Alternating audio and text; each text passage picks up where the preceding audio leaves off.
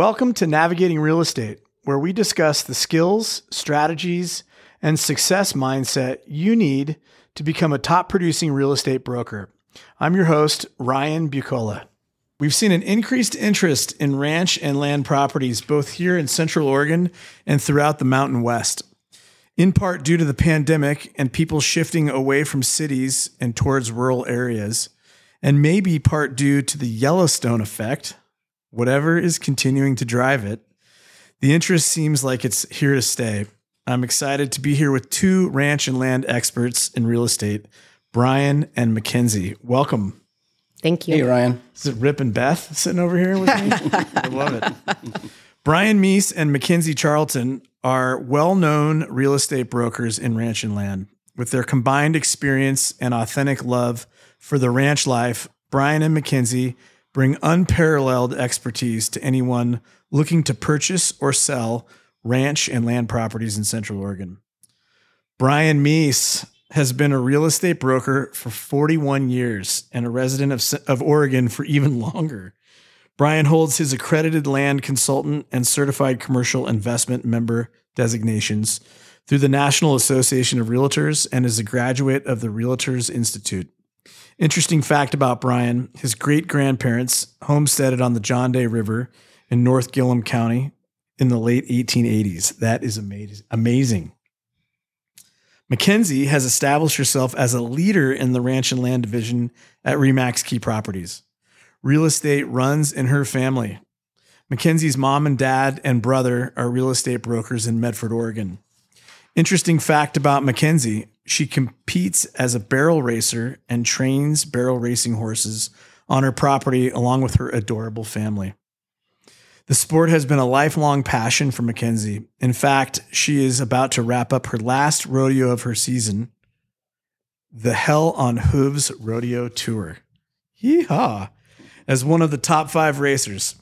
When she lived in Ashland, she helped her parents build a 42 horse boarding facility with multiple arenas. Wow. That's a lot of knowledge and experience in the room today. Thank you both for joining us. Thank you so much for having us. Thanks, Ryan. Fantastic. Hell on hooves. Let's yes. go. Yes, sir. Let's go. First off, let's define ranch and land in Central Oregon. What are the specific attributes of ranch and land property? I'll let you take this one, Mr. Meece. So, by definition, uh, through our local MLS system, a ranch needs to have at least 40 acres. Um, from a productive standpoint, that's not the only limitation. Um, it just depends on what type of ranch or farm we're dealing with. Um, we you can have row crop farms with high soil qualities. You can have dryland pasture. You can have all a myriad of different types of farm and ranch ground, timberland. Um, all of it has unique capabilities and qualities in that it typically does not reside inside of a city limit. Um, you have a lot of different mapping and land issues when you get out of the city. In the city, you're dealing with a simple lot one, block two, ABC subdivision. When you get out in the country, uh, it's a lot more involved and takes in a lot of different considerations. What else, McKinzie? Uh, you know, to go along with ranches, people always discuss with us as well hobby farms. And uh, those we do deal with quite a bit as well. And those are typically closer to five or 10 acres and consist of one or two cows, some chickens, a couple of horses for the kids to ride around on, and a pig. Enough for a, a farm deferral, right? You bet. With the increased interest in like in these types of properties, what are some common questions that you're hearing from buyers? I guess the the first thing that people have to realize is that when you're buying land um, of a substantial size, it's uh, inherent that it comes with work. Um, whether you're going to raise horses, you're going to raise hay, um, or you're just going to be there living and residing and taking care of it. Um, the trees need trimming, the weeds need whacking, you know, the animals need taking care of. Uh, and there's just there's work that goes along with it. So the first thing people need to realize when they're getting out of the city, out of a postage stamp size lot, is that it comes with uh, some uh, requirements that you take care of it. So um, I try to talk to our clients and customers very seriously about what they're getting into when we start this.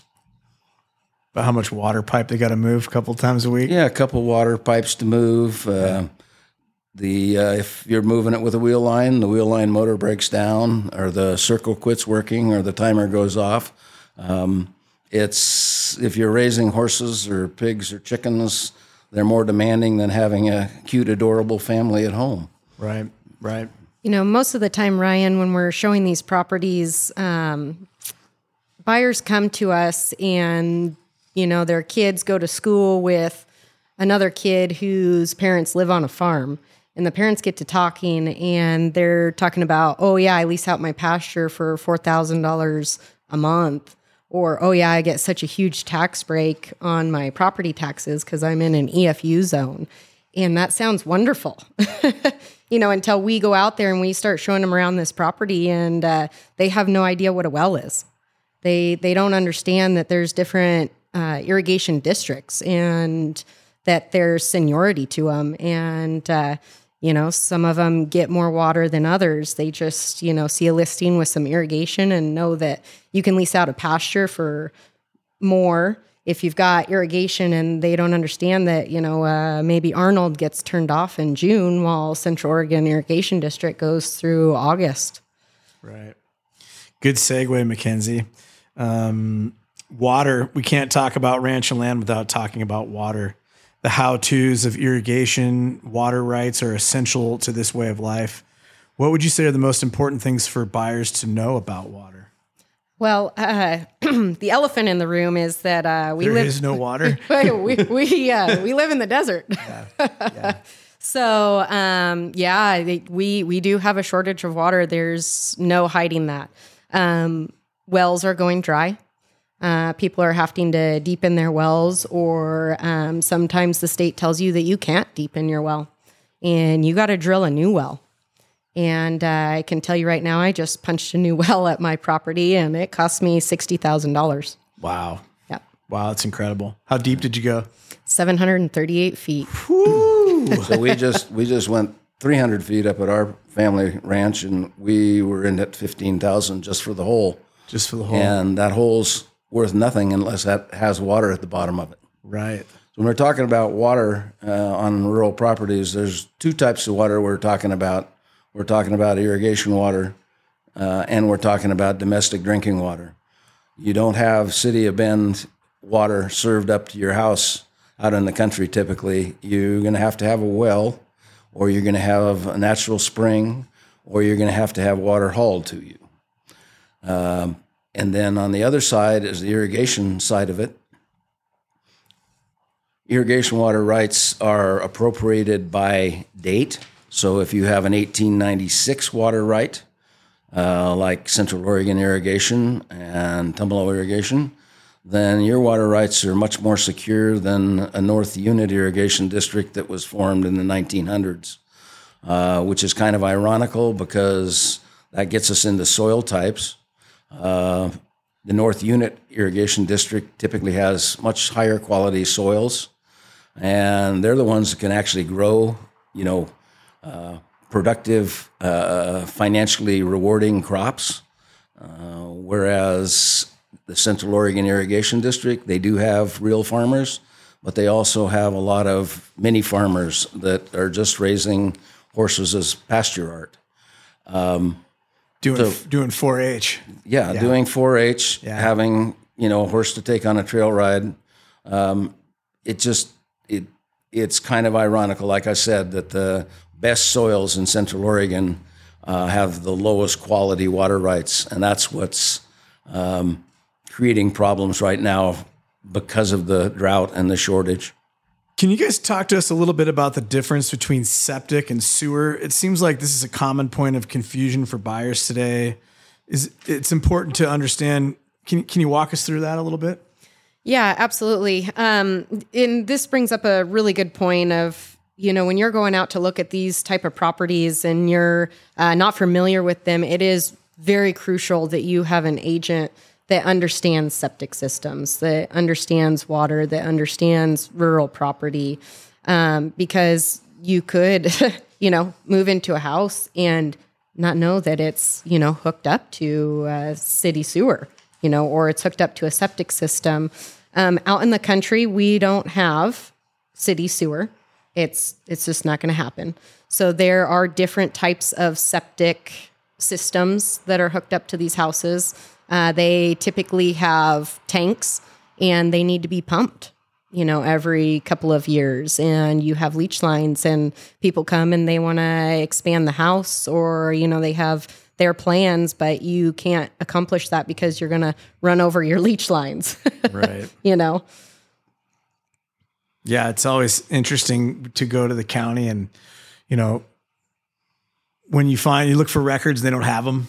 You know, you try to figure out figure out where what's what and where's where, and there there are no as built, and they don't have any records. absolutely And that's especially true on the older properties. You know, if you have a septic system that was put in back 1970 or older, you're not going to have any records. Um, and it's almost impossible to get it brought up to code. Yeah. Uh, all you can do is have it inspected, make sure it's working, and pray that it keeps working. Um, in the city, you pay for that service to have the sewer there. So it's always going to be there, um, or the city is responsible for it. You're not. And that gets back to when you're out in the country, you are responsible for so many of these little things that are taken care of for you when you live inside of a city. in the city you can just flush your worries away Flush your worries away. Welcome to Central Oregon. What about well water? We touched a little bit about depth of well. Do you guys have you want to you want to cover anything else? Anything that that buyers should know or sellers even should know and understand about the current state of, of wells in Central Oregon? You know, Ryan, we have a perfect example right now. We have a listing out on Highway 20, and it is actually hooked up to Avion water. And I can't tell you how many buyers that we have walked through there and they see that as a negative. They see it as a bill. Uh, their agent hasn't informed them at the fact that Avion water is gold. You're never going to run out of it. Uh, yeah, you might have to pay a water bill every month, but I'll tell you what, that is a heck of a lot cheaper than uh, having to drill a new well to get to get water to drink. Yeah. So one other thing that's going on in Central Oregon now is because of the spotted frog and environmental pressures, um, they are having to conserve water, and that is driving them to pipe a lot of the irrigation district water, and ultimately it will all be piped and pressurized. So you're talking about canals. Canals going away, turning into pipes.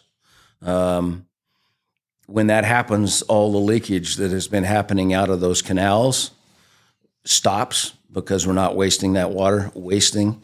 Now, the guy that is using that wasted water for a 40 or 50 foot deep well, uh, he's going to be unhappy. But most of the wells here in Central Oregon are going to range to get to good water. You're going to range 400, 500, 600. If you go out southeast, you're going to be pushing a thousand feet to get enough water to run a house.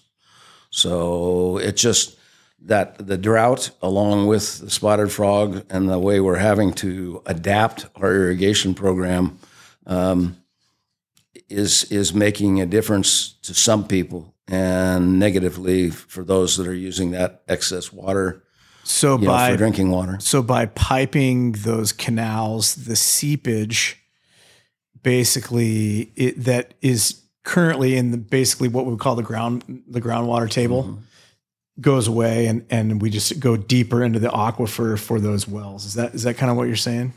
Exactly, and that, you know that brings up a good point. There are two types of water when you look at the big water picture in the irrigation world. One of them is surface water rights, where you're taking it out of a creek or a stream, and the other one is groundwater rights.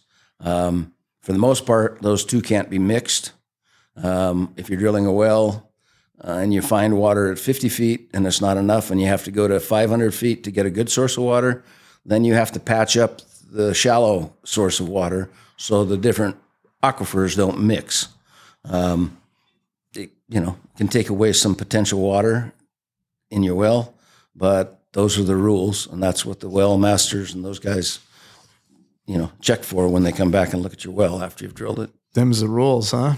Bending the Also, rules. also, when you're purchasing a home that does have a well, it is very important that you do a well flow test.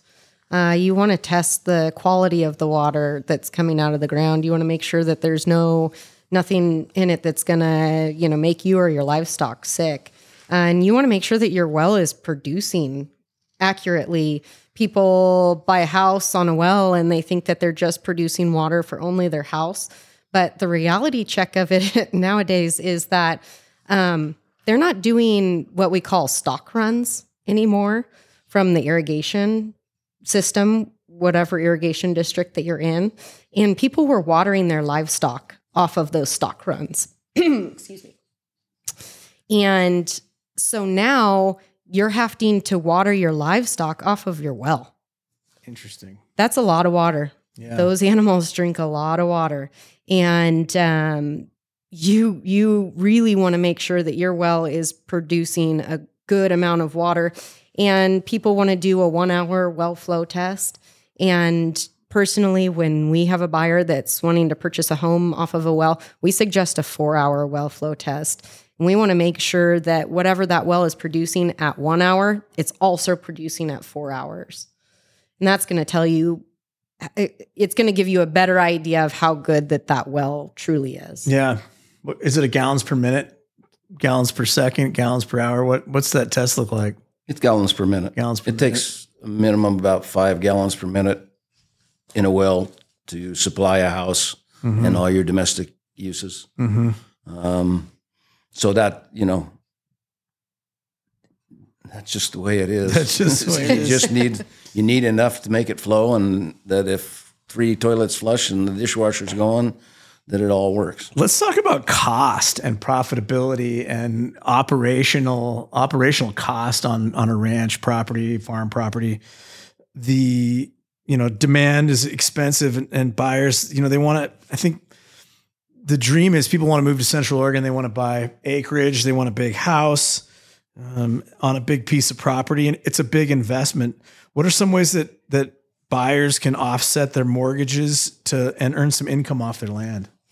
Yeah, so I I know that firsthand. We built a 42 horse boarding facility in Ashland, Oregon, and um, this was back in 2008, 2009. And back then we were getting $250 per horse to $300 per horse. Nowadays we're getting four to $500 per horse. Yeah, 08, 09 was, it was there weren't a lot of nickels to rub together then. No, no. Yeah. And, and that's times 42. Yeah. Wow. I I mean, yes, you have liability insurance, and yeah, you're paying to feed them, but um, it is a huge profit. It is very profitable. some opportunity. hmm So But b- with- besides the animals, you know, the horses or cattle, you also have the option of whether you do it or have a neighbor that's a you know active farmer do it. You can raise hay, you can raise other crops, um, or you can just you know turn your irrigated ground into pasture and supplement your livestock in the winter with hay because it's not going to work year round on the pasture. Um, so you need to consider a year-round operation when you have the livestock, and obviously your um, busy time on your crop rotations and stuff is in the summer when they're growing, and you have to cut, bale, hay, um, or harvest whatever other commodities you're growing. hmm Um, the other piece of the valuation is just appreciation. Um, as Will Rogers said, by land, they're not making any more of the stuff. So over the long term, um, you should see an appreciation in your property. Um, ideally, you look at property from a future value standpoint. If you're at the edge of the city limits, maybe someday you can have that uh, transition, your property transition into other uses, uh, whether it just be a zone change from a exclusive farm use to a multi-use agriculture where homes are permitted and the lot sizes are smaller. Potentially, uh, you're in the right location, you turn into an industrial park. Um, there's pluses and minuses to all that, uh, but the reality is, a lot of profits made on rural land are made when the property transitions from one use to a higher and better use because the situation changes in your favor. Which is really a function of time, right? Very much a function of time. Yeah. You can, you know, investing in land can be a long term hold. Um, there's not a lot of return other than you get to pay property taxes and insurance. Uh, but if you're just sitting on a bare piece of land and waiting for it to appreciate, you need to have some holding power and you need to be there for a while. I just had Cindy King on the podcast and we were talking about affordable housing and we were talking about the basic, uh, you know, how, how houses become houses and that, that a lot of land just gets farmed and toiled and, you know, is not profitable for a really, really long time. And then comes into a spot where that use changes and and that that owner that farmer reaps finally the benefit and that function of time. And and um, people just think that you know land is you know that those people get rich or are rich and all of those things. So i just you know that that's a really So interesting one other one other small item that impacts the profitability or the return on a piece of property. Big big player in the profitability is the soil types. We mentioned the difference between uh, the North Unit irrigation area and the Bend Central Oregon irrigation area. The North Unit area has much higher quality soils, so you can actually grow crops that will make you a profit. If you're dealing with very low quality soil types, then your water requirements are much higher, your fertilizer requirements are a lot higher, and if you don't have a big chunk of ground, you're going to never catch up with the finances. So it comes back to the quality of the soil, your water rights, and that impacts your uh, profitability or your ability to get any kind of a profit off a piece of property. Not only that, but it also determines where you can build your house on the property. I mean, soil is just such a huge. It's it's really kind of a beast, and you have to have an agent that knows the ins and outs of the, the of the ground, of the land. Uh, if you don't, you really can get yourself in a pickle. You can purchase a piece of property and not be able to build your dream house. Right. From a sales standpoint, it's really interesting because as as agents and brokers, we always we want to we, we don't want to say no to opportunities and and it's very specialized. You know, you gotta you really have to know your stuff when you're selling ranches. You got to know your GPS stuff. You got to you know you got to know how to navigate your water rights, navigate your corners, navigate your soil types, all of it. And it's it's really it's a very very specialized opportunity, and it's uh, you know people people forget that. And I mean, most people don't know it, but the Realtors Code of Ethics, Article 11, requires that if you're going to deal in a unique niche in the marketplace, such as rural land and ranches, that you need to be qualified to do that. And just, you know, selling houses for a few years does not necessarily qualify you to go out and start taking on ranch projects on your own. Yeah. Um, you definitely need to be qualified. You need to reach out to qualified brokers that really have a experience and history doing rural type of real estate. yeah. And living it. Living I mean, it. Yeah. Brian and I both live this. You got your side by side and you're ready to show. I like it. Absolutely. So let's talk about hobby farms because everybody wants chickens. A dozen eggs is ten dollars a dozen today in the grocery store, and uh, people love the idea of raising their own vegetables, beef, milk, doing having the kids do FFA and 4-H. What do buyers need to understand and consider if they have a dream of living off the land? You bet, Ryan. Well, you know, here's the thing: uh, when you raise your own animals or your own vegetables, you you know what they're eating. You know what you, and in turn, you know what you're eating.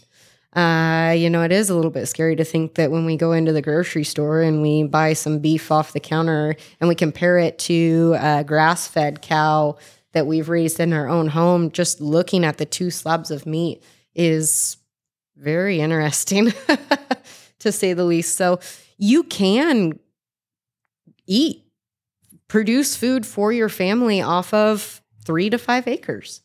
You know, you we've been talking about irrigation and we've been talking about big ranches and this sort of stuff. but you don't necessarily have to deal with irrigation systems and uh, soil types and water rights and this sort of thing. You can produce, you can uh, raise a beef, you can raise a pig, and you can have some chickens and grow a garden on three to five acres very easily.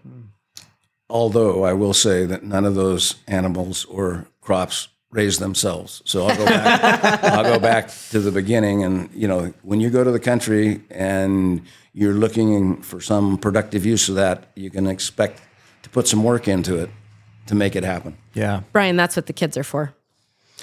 Okay. Boy, I've, I've, In the old days, that's why they, ra- you know, everybody had ten kids. yeah. I've, I've now, fed the pigs a now lot. we have great big jumbo tractors and equipment and implements that are gargantuan um, because we don't have the manpower. yeah. So you're saying I should have more children? Oh, let's not Wow, go there. let's Let's not go there. Is there anything else you guys want to highlight around ranch and land properties in Central Oregon? So let me just go to the federal level for a moment and touch on two key issues. There's a lawsuit in Tennessee regarding an issue called the Open Fields Doctrine, where the federal government and local governments are uh, saying they have the right to enter your property without warrant or notice. Um, and they're differentiating between your home and your property. So if they want to go on your property and wander around looking for poachers or whatever, they can do that. They still can't come in your house, but it's still a violation of your property rights that we need to watch because that's part of what realtors do is, you know, watch and protect property rights for ourselves and our clients.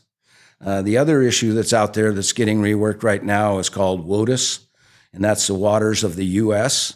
And the current administration back in Washington, D.C. is making it much more difficult uh, for property owners to control their own water. They're starting to talk about ponds and canals and dry riverbeds as being waters that the government should be controlling and you shouldn't have control of it.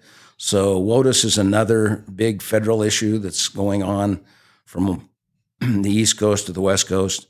And we just need to be aware of everything, not just locally, but federally. We have laws uh, being put in place or, you know, driving what you can and can't do with your property. Policy. Yeah. So we just, you know, you need to realize there is, it's a good word, policy.